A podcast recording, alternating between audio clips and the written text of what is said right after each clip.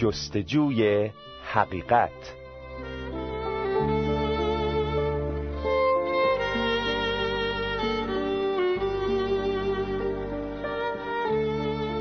درود بر شما شنوندگان حقیقت جو.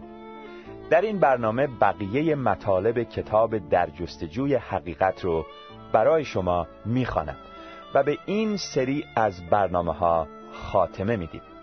لطفاً به دنباله برنامه توجه کنید.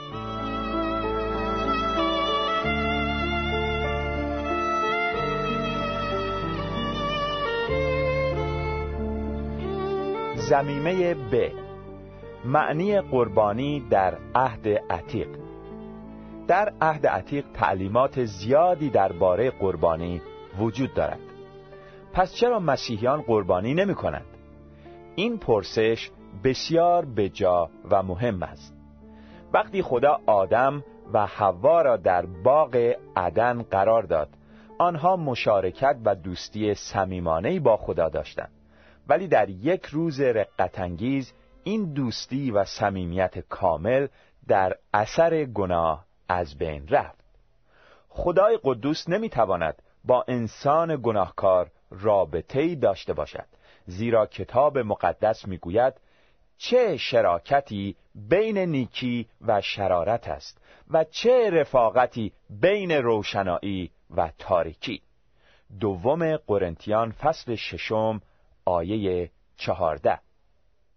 از آنجایی که گناه باعث جدایی خدا و انسان می گردد نه فقط رابطه صمیمی انسان با خدا تیره گردید بلکه فرمان محکومیت بشر صادر شد.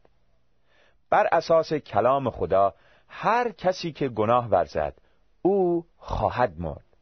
حزقیال فصل هجدهم آیه چهار. با توجه به این آیه و آیات زیاد دیگر متوجه می شویم که نتیجه گناه مرگ است. در اینجا باید موضوعی را روشن سازیم. در کتاب مقدس معنی مرگ عبارت است از جدایی نه نابودی. در عالم روحانی مرگ عبارت است از جدایی انسان از خدا. بدین طریق درست همانطوری که خدا فرموده بود در همان لحظه ای که آدم و حوا گناه کردند از حیث روحانی مردند یعنی از خدا جدا شدند. هرچند جسمن به زندگی خود ادامه می‌دادند. آنها در گناه مردند و از خدای مقدس جدا شدند. با این وجود خدا هنوز هم انسان را دوست می داشت زیرا بر زمین موجود دیگری وجود نداشت که بتواند خدا را عبادت و محبت و اطاعت نماید. در اثر محبت بی حد خود خدا راه نزدیکی به خودش را که در اثر گناه بسته شده بود برای بشر روشن ساخت. خدا قربانی را مقرر فرمود ولی عده زیادی معنی واقعی قربانی را درک نکردند. معنی قربانی برای اولین بار در شرح حال دو پسر آدم و حوا یعنی قائن و حابیل بیان شده است. آنها که اکنون به مرحله رشد رسیده بودند خواستند خدا را عبادت کنند. قائن مقداری از محصولات زمین را آورد. ولی حابیل گوسفندی برای قربانی هدیه کرد. اینها هر دو برای خداوند هدیه آوردند ولی نوشته شده که خداوند هدیه قائن را قبول نکرد ولی قربانی حابیل را پذیرفت. علت این موضوع چه بود؟ هر دو فرزند آدم و گناهکار بودند ولی فقط یکی از آنها مورد قبول خدا واقع گردید و بخشیده شد حابیل با ایمان به وعده های خدا قربانی گذرانید و بدین وسیله حیات گوسفند به عوض گناهان او فدا شد وقتی شخصی قربانی می کرد دست راست خود را بر سر گوسفند میگذاشت و گناهان خود را در حضور خدا اقرار می نمود. آنگاه گوسفند ذبح می گردید و این امر نشانه بود از اینکه نتیجه گناه مرگ است. گوسفندی که گناه نداشت به جای شخص گناهکار کشته می‌شد. خونی که از آن حیوان میریخت علامت این بود که حیات گوسفند به جای شخص گناهکار فدا گردیده است. وقتی کسی با صمیمیت و به طور بیریا قربانی می‌کرد خدا قربانی او را قبول می نمود. بدین طریق بود که مردان خدا مانند نوح، ابراهیم، موسی و داوود کلام خدا را اطاعت کردند و به طور مرتب قربانی گذرانیدند.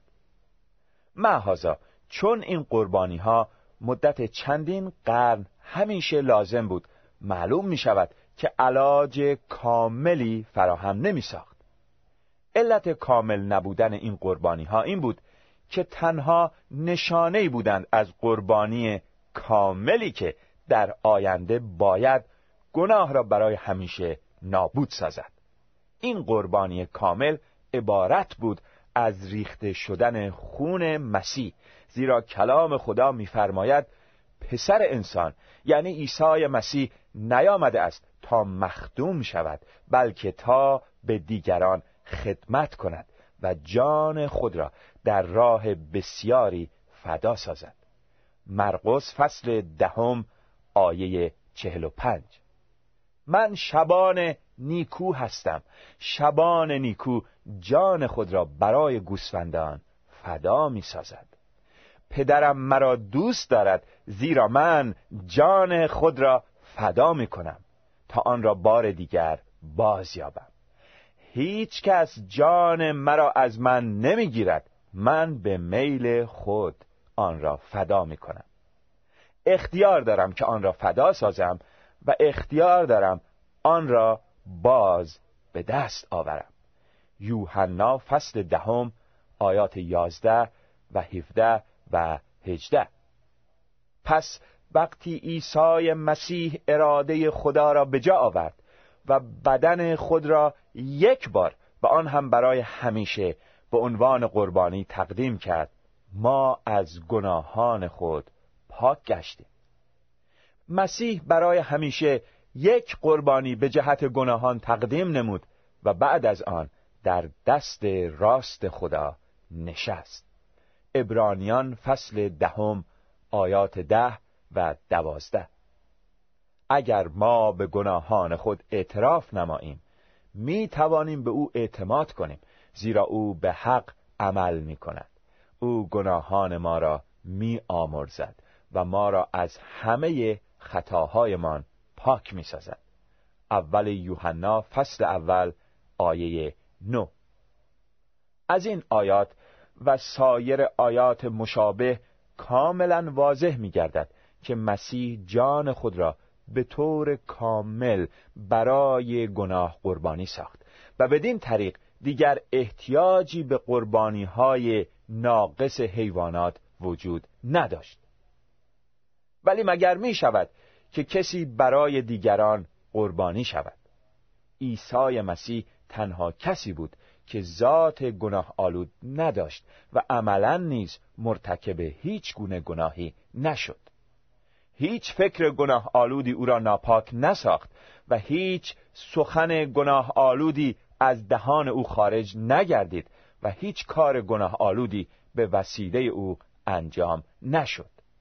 به همین دلیل او تنها کسی بود که در اثر گناه محکوم به مرگ نگردید. او لازم نبود بمیرد و یا از خدا جدا گردد زیرا بیگناه بود. البته علت این امر این بود که او فقط بشر نبود. همانطوری که قبلا نیز شرح دادیم کتاب مقدس تعلیم می‌دهد که او واقعا خدا بود که به جهان آمد و انسان گردید تا به جای انسان گناهکار بمیرد و آنها را از نتایج و محکومیت گناه برهاند. به طوری که گفتیم نتیجه گناه عبارت بود از مرگ یا جدایی ابدی از خدا. عیسی مجبور نبود خود را برای ما قربانی کند بلکه چون محبت عظیمی نسبت به گناهکاران داشت داوطلبانه حاضر شد که قربانی کامل گردد تا بتواند به کسانی که به او ایمان می آورند حیات جاودانی ببخشد. بهترین دلیل قبول شدن قربانی او این بود که بعد از مرگ دوباره زنده شد و به آسمان صعود نمود و اکنون به عنوان نجات دهنده زنده با شکوه و جلال سلطنت می کند و قدرت دارد تمام کسانی را که به نزد او می آیند نجات دهد.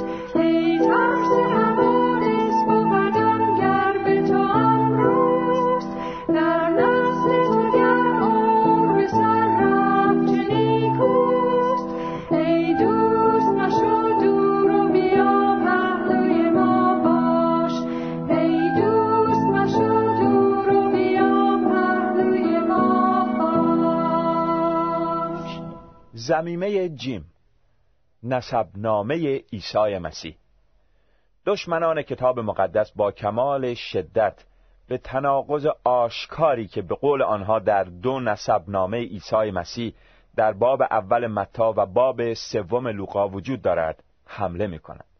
هرچند قرن هاست که مرتبا حقایق تکرار می گردد ولی ادهی در اثر تعصب بینایی خود را از دست داده و به طرزی کودکانه متا و لوقا را به تناقضگویی متهم می کنند. بنابراین لازم است که حقایق را به طور خلاصه در اینجا ذکر کنیم و بیپای بودن این سخن مغلط آمیز را ظاهر سازیم. قبلا اشاره کردیم که نویسندگان چهار انجیل در اثر الهام الهی انجیل های خود را برای طبقات مختلف مردم نگاشتن همیشه باید این موضوع را به خاطر داشته باشیم. یک متا مخصوصا برای یهودیان نوشت و به طوری که می‌دانیم آنها علاقه زیادی به ملیت خود داشته و دارند و هیچ کس را به عنوان مسیح موعود قبول نمی کردن مگر اینکه با دلایل محکم قانونی ثابت شود که او جزء ملت یهود است.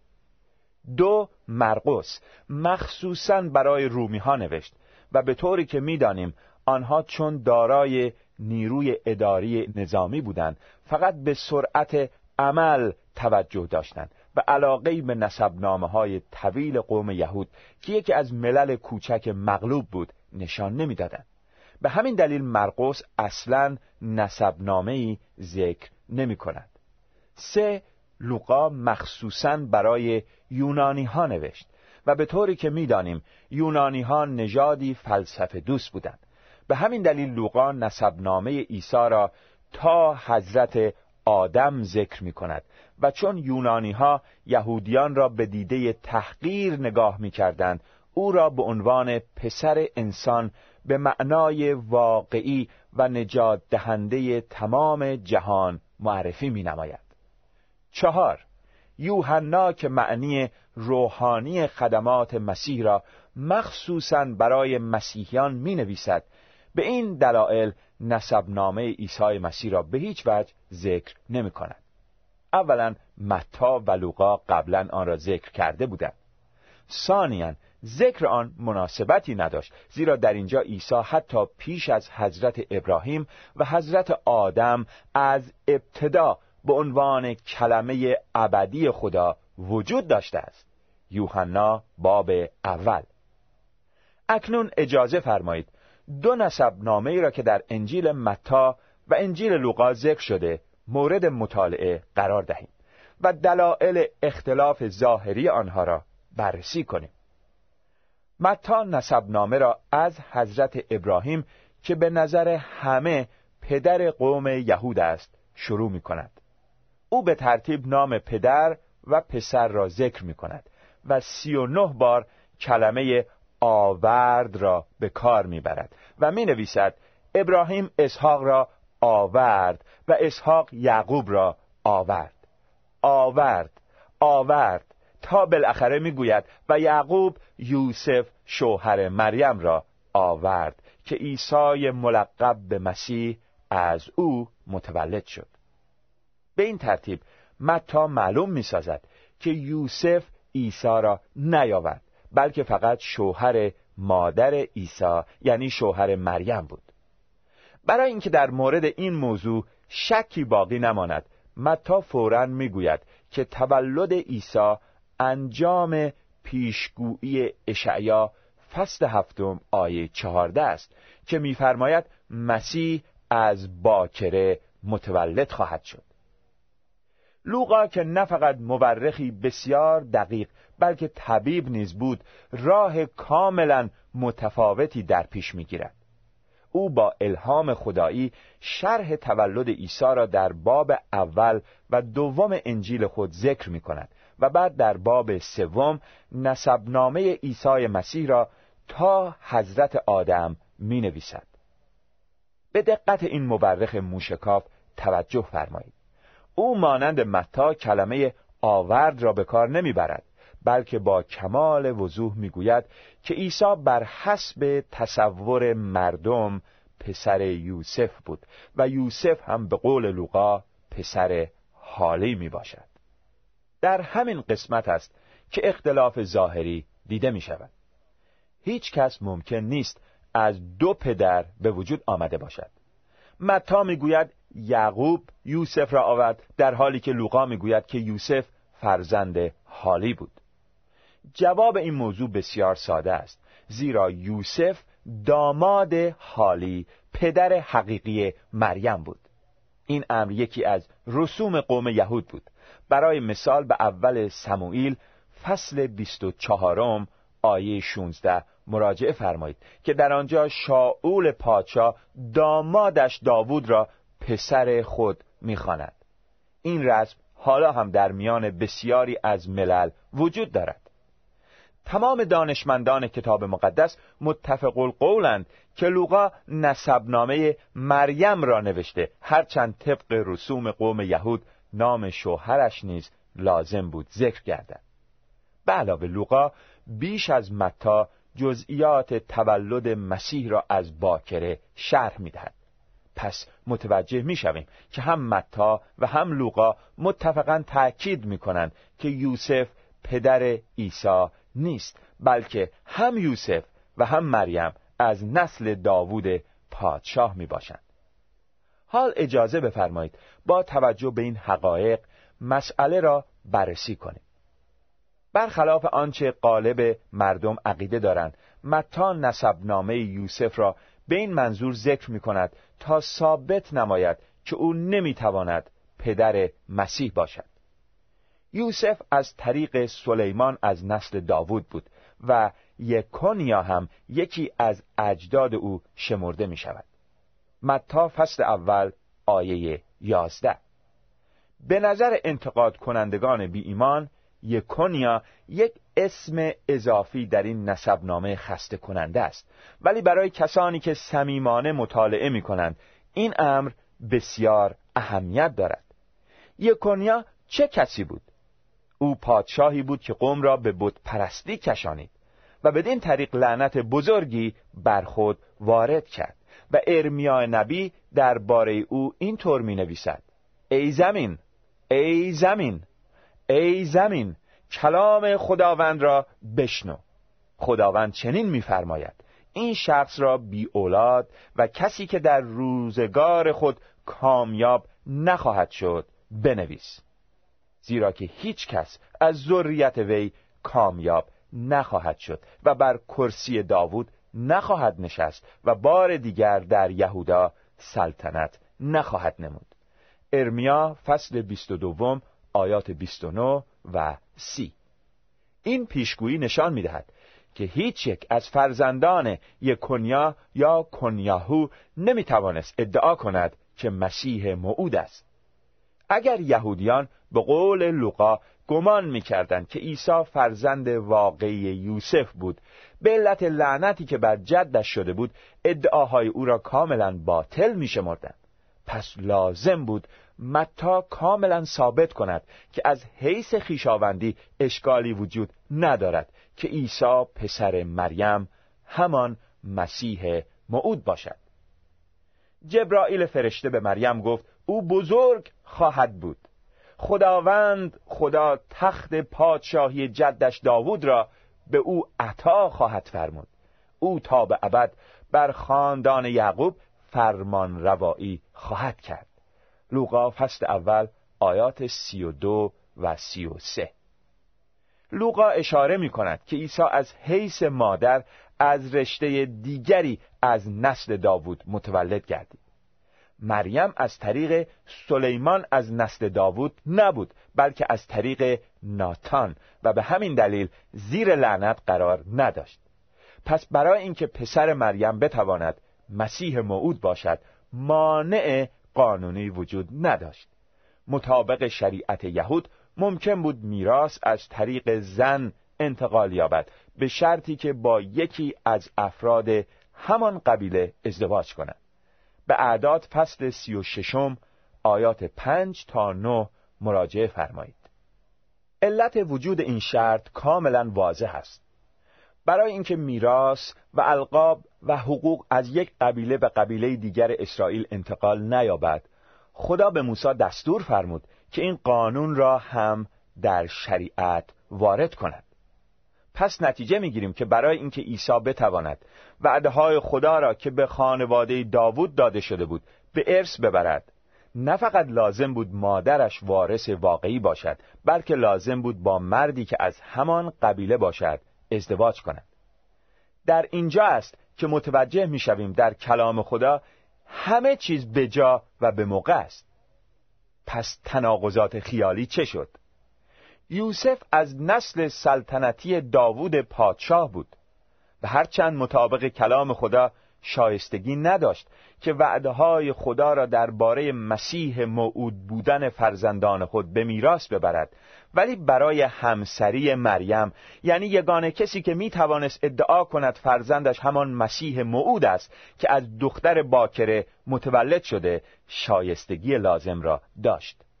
توجه می‌فرمایید که به جای اینکه تناقضی وجود داشته باشد نتیجه مطالعه صمیمانه این است که اسرار کلام خدا مکشوف می گردد و وحدت نظر کتاب مقدس مانند همیشه آشکار می شود خدا را شکر میگیم که خواندن کتاب در جستجوی حقیقت به پایان رسید و به سوالات گوناگون حقجویان پاسخ داده شد. همانطور که در شروع این سری از برنامه ها ذکر کردید مسیح خود را راه و راستی و حیات معرفی نموده است. از آنجایی که او تنها راه نجات و تنها راه رسیدن به آسمان در اینجا شما شنونده حقیقت جو رو تشویق می‌کنیم که همین الان صادقانه به او روی بیارید مسیح فرمود اگر کسی صدای مرا بشنود و در را باز کند وارد می شود پس الان در قلب خود رو باز کنید و مسیح خداوند را به داخل خانه قلب خود دعوت کنید با هم دعا کنیم. خدای حقیقی به تو اعتراف می کنم که گناهکار هستم. به تو می گویم که به نجات احتیاج دارم. ممنونم که مسیح خداوند رو به این جهان فرستادی.